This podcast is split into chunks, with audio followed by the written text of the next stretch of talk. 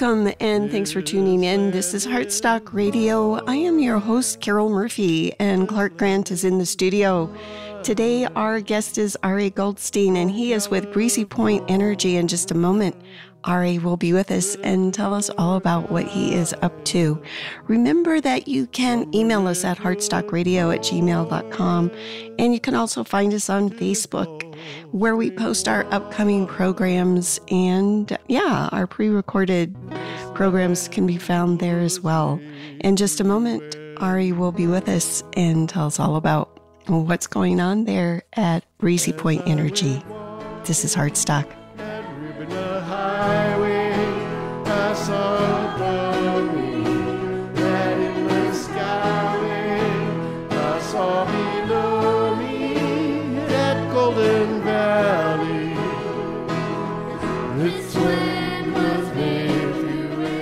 This is Heartstock Radio. I'm your host, Carol Murphy, and today our guest is Ari Goldstein. He is with Breezy Point Energy.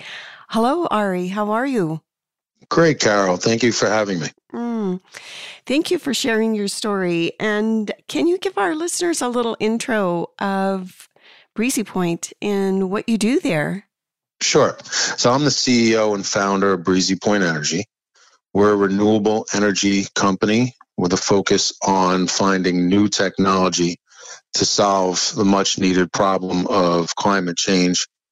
And we have found a solution to reduce the carbon footprint for the largest energy users in the marketplace. Excellent. Um, can you tell us a little bit about what that solution looks like? Absolutely. So we have created a blended energy, which is consists of wind, solar, and storage. In addition, we will have a backup generator, which will not be diesel driven. It will either be green hydrogen or a biofuel. And that will allow us to give our clients, the off takers, 24 7, 365 renewable energy. And how did you get into this line of work uh, of renewables, Ari? Totally by accident. I for- formerly had a marketing company, and someone called me one day and said, Hey, can you help me with my wind project in upstate New York? And I really didn't know much about the industry. I said, just give me a couple weeks to do my due diligence. And I did that but I didn't need two weeks. I needed about 24 hours to find out how harmful the carbon footprint left by burning fossil fuels was on people's health throughout the United States and the world for that matter. So I decided within 24 hours, this is something that I could be passionate about. And then very shortly after, I started helping this person with marketing for his uh, wind project in New York State. Is that where you're from? I'm from originally from New York. Yes, born in the Bronx, which uh, actually in Riverdale, the Bronx, which is in New York, part of one of the suburbs. And I am also uh, I also went to high school in Manhattan uh, before leaving to go elsewhere. What was that like for you growing up there? Um, were there any influences that you can look back upon that maybe have prepared you for this journey in life? My influencers, I don't know if I would say prepared me for a journey in energy, but prepared me for a journey in more of who I am as a person. And I think energy is, and especially renewable energy, is helping me get to those places. And I would say the that was my grandparents. They were uh, amazing people, very kind. They taught me how to be kind and giving, caring, loving your family and friends, and were extremely inspiring. In fact, that's how I got the name Breezy Point Energy because both my both sets of my grandparents belonged to a beach club in Far Rockaway, Breezy Point, Queens, and when I was looking for a word, instead of using the word wind, I, I said to myself breezy. And as soon as I said breezy, obviously Breezy Point came to mind, and that's how I got Breezy Point Energy. And immediately I thought this is this is coming from my grandparents who were watching over me. Mm. And and what were their stories? I mean, so many of the entrepreneurs that we interview on Heartstock had their origins in Europe or Africa, all parts of the planet. I mean, that's kind of the melting pot of who we are. Uh, what's your family's history? Sure. So, uh, my family is all uh, European Jews from combination of Russia, Poland, and that area of of uh, Europe. And they they did travel over at different times. But my grandmother uh, did. My grandmother on my mother's side did uh, escape the Holocaust and came over with her family. And she was an entrepreneur. She owned her own retail store. My other grandmother was a social worker and worked for for free at a hospital for over 30 years. And then both my grandfathers were extremely hardworking salespeople, both in the garment district.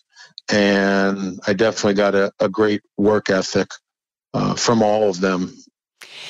What was it like growing up in the Bronx? Did you see that early on in your childhood there was a a big mixture of people from all parts of the world. Did you get a flavor of that growing up there? Where I lived in Riverdale, there was definitely a, a decent melting pot. Uh, I I definitely had my ne- next door neighbors were from Japan. My other next door neighbors were from Korea, and I definitely had a wide range of friends growing up in Riverdale. But beyond that, because my parents were divorced when I was at a young age. When we went and spent weekends with my father, we would also, for the most part, spend it in Brooklyn. So I was between Bronx and Brooklyn with a very diverse group of people that my father had us uh, spend time with, who I will always consider and do today as more family than friends. And I, I was very lucky, very fortunate to be able to be around so many different cultures and learn from everyone. And then you, you mentioned that your background was in marketing. Tell us a little bit about that. You know, early on, did you go from high school to college, and was that your major in marketing? Sure. So uh, I first went to Dean which is located in Boston or outside of Boston proper. And I went there because I wanted to be a professional baseball player, and that was going to be my first step. Uh, after an injury, that didn't work out. Uh, so I, I, did, and I was taking marketing classes. Uh, I just so happened to like marketing, but I was doing that at a much er- earlier stage without actually understanding what marketing was when I did get to, and when I finished at Dean, then I actually went to Fordham in Manhattan and finished there at the same time doing uh, sales for electro- electronics company that was affiliated with Sony. So I got to learn from some really amazing people in not just sales but also in marketing of one of the world's best brands. So from that experience, I then uh, joined my mother's PR company at the time, and I grew that company from just a PR company to a full service PR, marketing, advertising, social media, branding, and event company. And we were located in the Empire State Building for over 10 years. Let's talk about your mom. When did she? It sounds like she was an entrepreneur as well. When did she kind of go into business for? Was she in business for herself? Um, yeah, both both my both my parents were entrepreneurs. Uh, my father had owned a clothing company and was a licensee for Jordache, Guess, and a few other brands. And my mother had a small boutique PR company that was mostly just PR for clients in the jewelry industry. Okay. And then it sounds like the company, when you joined that company, it evolved. Can you talk about that a little bit? You know, when, when you came on and what made you decide to expand the company? Sure. So when I left working for the electronics company, uh, I was asked by my mother to join her company and build that company. And she pretty much gave me free reins to do what I did best, which was to grow and create new opportunity.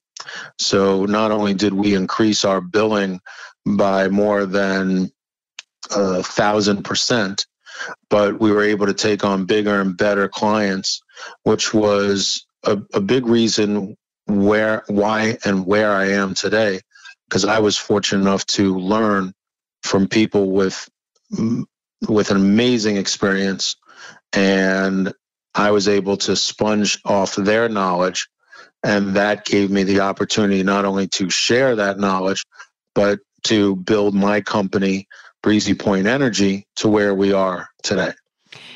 And that's a great segue into where what I'd like to talk about next, which is kind of the history of your company. When was it founded, and um, where you're at today?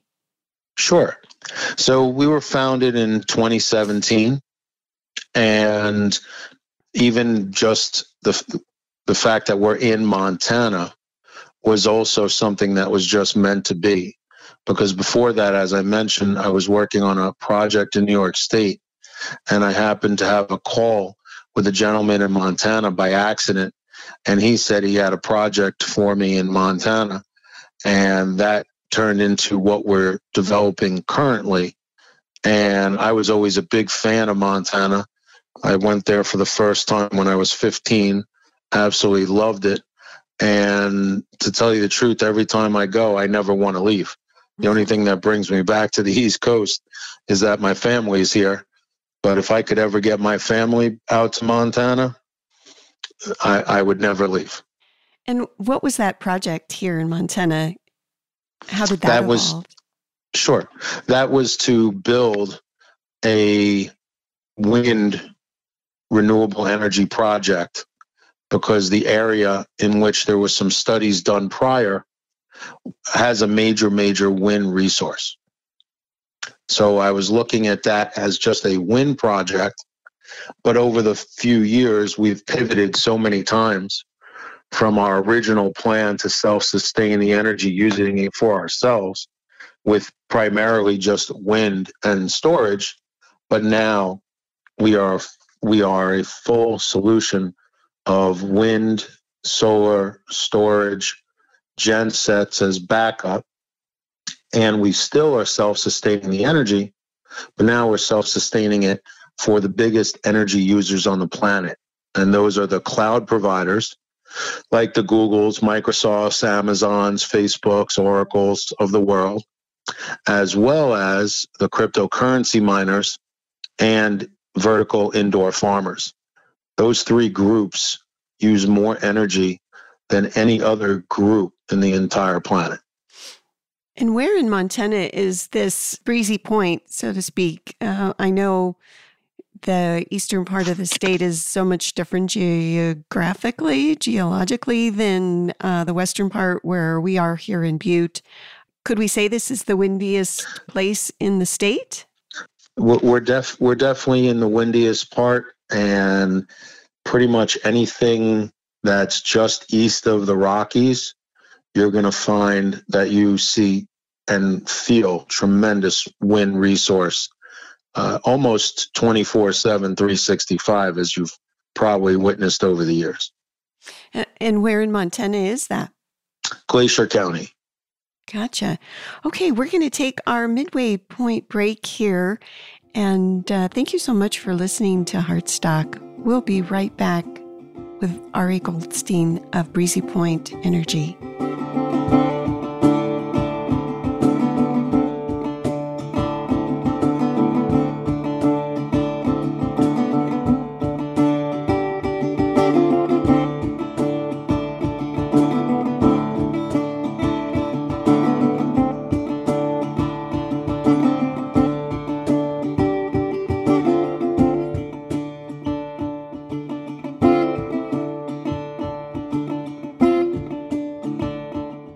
Thanks for tuning in. This is Heartstock Radio. I'm your host, Carol Murphy, and today we are speaking with Ari Goldstein of Breezy Point Energy. How you doing there, Ari? Um, excellent. Thank you so much for asking. How you doing? I am doing excellent. Now, now, where are you located right now? Where are you speaking with us from? Currently, I'm in West Orange, New Jersey. That's where where I reside at the moment. But as soon as I'm able, I will definitely be moving to Montana full time. So let's talk about Breezy Point a little bit more. You mentioned uh, the connection to climate change and renewables. And this is something, you know, we've all been talking about renewable energy for many, many years. But I would imagine, um, you know, part of the reason we're not all operating here in the United States on renewables is it, it's not easy. Tell us a little bit about that, Ari. What are some of the the challenges, and oh, you know, what what's preventing all of us from really experiencing re- renewable energies in all phases of our our lives? Yeah, so you make a good point. It is not easy. It's not commonplace. And most people, I think, when they think of renewable energy, they think of solar panels on top of someone's home. Now, because of electric vehicles and a company like Tesla, who makes batteries that can go into your garage, you can actually create some of that energy and store it in the batteries and then have a, a longer lifespan of that energy in your own home. But what we're doing is on a utility scale, much larger footprint, because climate change is real. It is happening. And we need to really take control of it. And actually, it needed to be done over 50 years ago. And we are making a difference in our customer base being the largest users of energy they all have the same goal. Their goal is to be at a zero carbon footprint, meaning they're burning no fossil fuels. So we're aiming to bring all of these potential clients online to use what we what we are doing, which is a microgrid. We are not using the utility. And the reason for that is utility cannot cannot actually gain the bandwidth needed for these large data centers, these cloud providers, the cryptocurrency miners, and the indoor vertical farmers.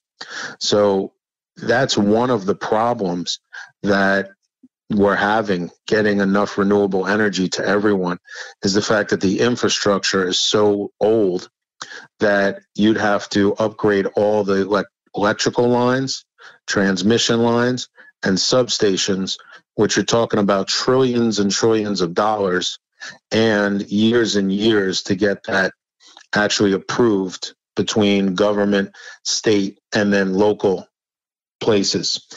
So, with that said, that's why one of the reasons why we came up with the idea of creating a microgrid system, which is not using the utility. It's called behind the meter or off grid of the different terms you may have heard. And we will be building on our site the energy resources, supplying on the same site to the data centers, the crypto miners, and the indoor farmers. It's something that's not being done at all to the capacity that we're doing it. And we're a company of solutions. We hear tons and tons of problems regarding how to get this energy and how to get it to be consistent for 24 7 renewable energy all the time. We've come up with that solution. And not only are we going to be able to do it in our current footprint in Montana, we hope to be able to do it throughout the state of Montana and then throughout the country. So is Montana kind of your your test station, so to speak? And will this be going to users outside of the state or just to the users inside of Montana? So Montana is definitely our starting point, but not it, it will not be our ending point. either. I plan on working within the state of Montana for the rest of my life.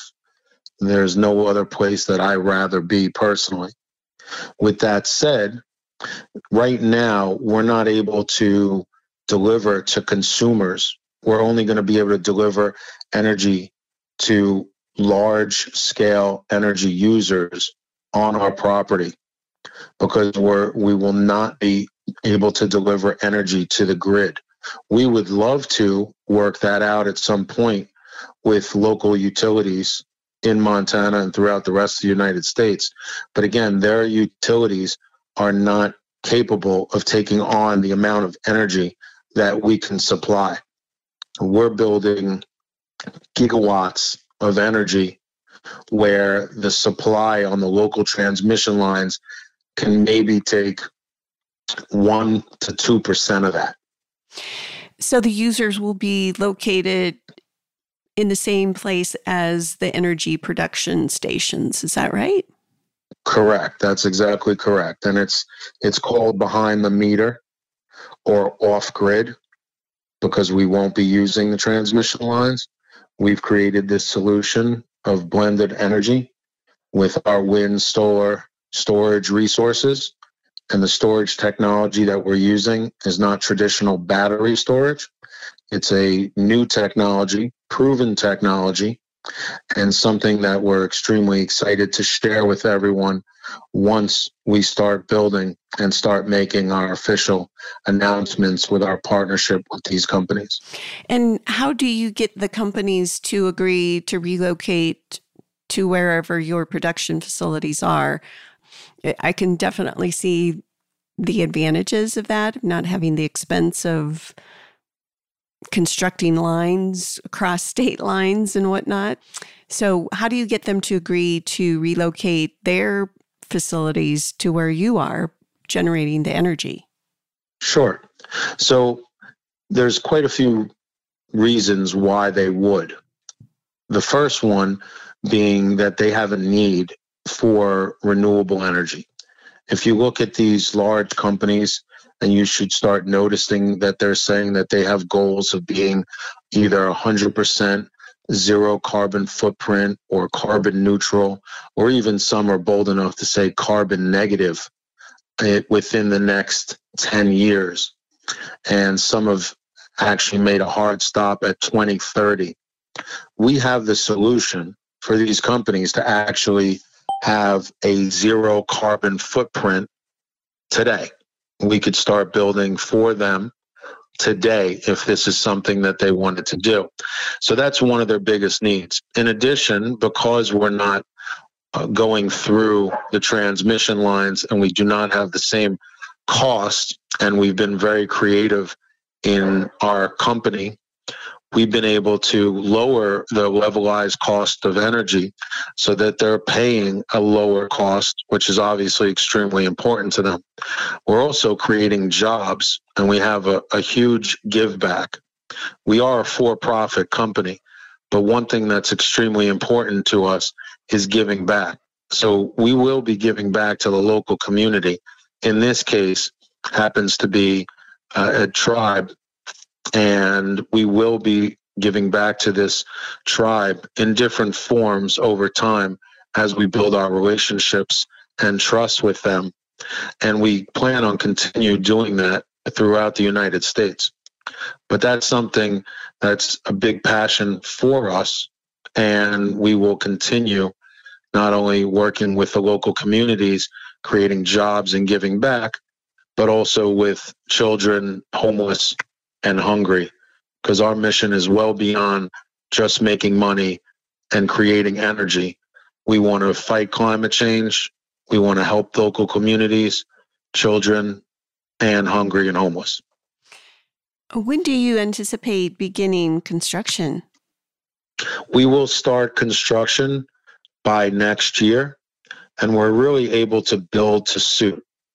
So we think by Q2 of 2022, we should be shovels in the ground and building. And it takes a large team because what we're doing needs, we need to wire in dark fiber for the connectivity has to operate at under two milliseconds for these big cloud providers and cryptocurrency miners in order for them to get what they need in getting information from point A to point B. We have water resources, we have land and land to expand to. We also have hubs local that we can connect the dark fiber to that'll allow our clients to have connectivity with multiple carriers. So if someone like Verizon went down, they could also have AT&T and Sprint and so on.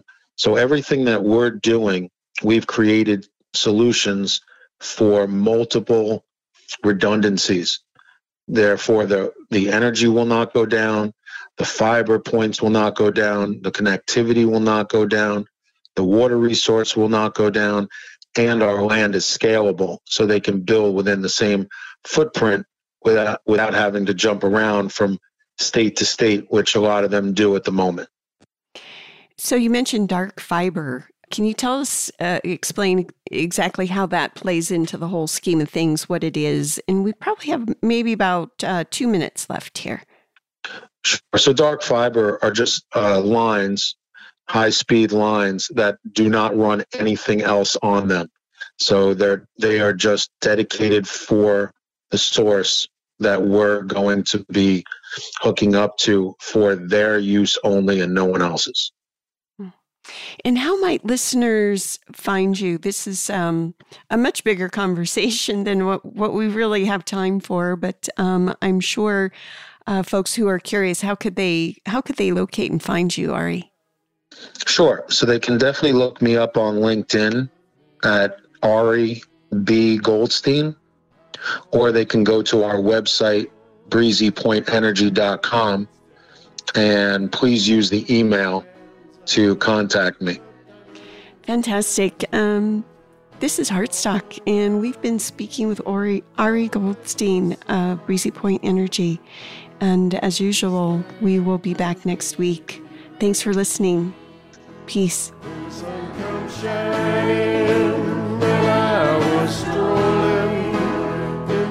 Heartstock Radio is a production of KBMF 102.5 Butte America Radio. Hear our programs every Friday at 5 p.m. Mountain Standard Time via livestream at butteamericaradio.org. As I went walking, I saw a sign there, and on the sign it said, No trespassing. But on the other side, it didn't say.